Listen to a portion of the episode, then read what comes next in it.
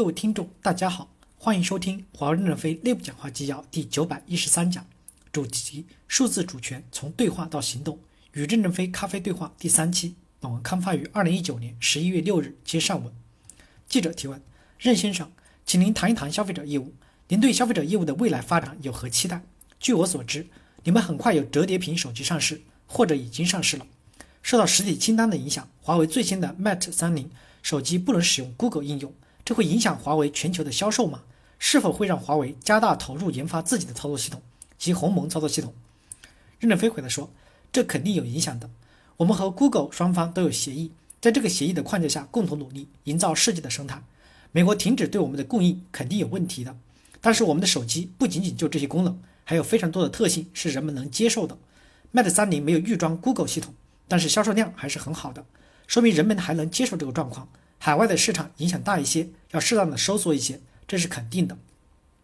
作为华为来说，我们调集了几千优秀的科学家、专家、工程师，组成还乡团杀回马枪，把原来准备探索未来世界的他们，现在调回来先补洞，把这些漏洞补好，让我们恢复有竞争性。我们现在还在努力之中。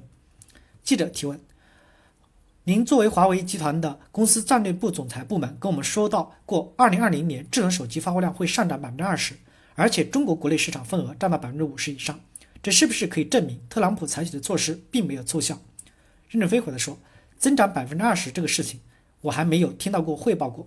今年手机的生产量大概在二点四到二点五亿台左右，这个数字我知道。他们也希望明年有大幅度的增长，但希望还不是现实。明年需要用明年的情况来判断，现在不肯定明年终端的状况。”记者提问：“有没有最差的情况、最好的情况的预测呢？”任正非回答说。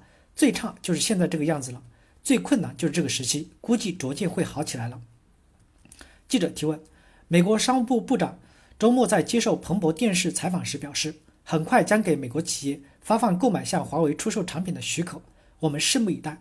考虑到华为目前的处境，无论在安卓许可还是诸于 s y n o s 等软件和芯片公司，整个技术行业是不是过于依赖美国的技术厂商了？如果两个世界真的分叉脱节，这会不会反而催生国内的企业开发这些软件和产品呢？马凯硕回答说：“我不是技术专家。如果从长远一点的角度来看的话，美国政府是宁愿中国与其竞争，完全不依赖美国，还是在众多领域继续依赖美国？哪个选择更明智呢？美国政府缺乏战略。如果美国希望长期占住战略地位的话，其采取的一系列措施损害了美国自身的长期利益。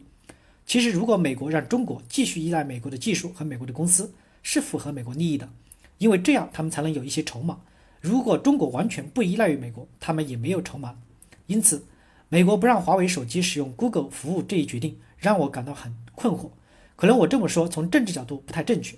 其实 Google 是美国的特洛伊木马，一旦你与 Google 捆绑，你就与美国的信息生态系统捆绑。你不但会获得美国的信息，还会获得他们的价值观观点。你甚至通过 Google 的眼睛来看整个世界。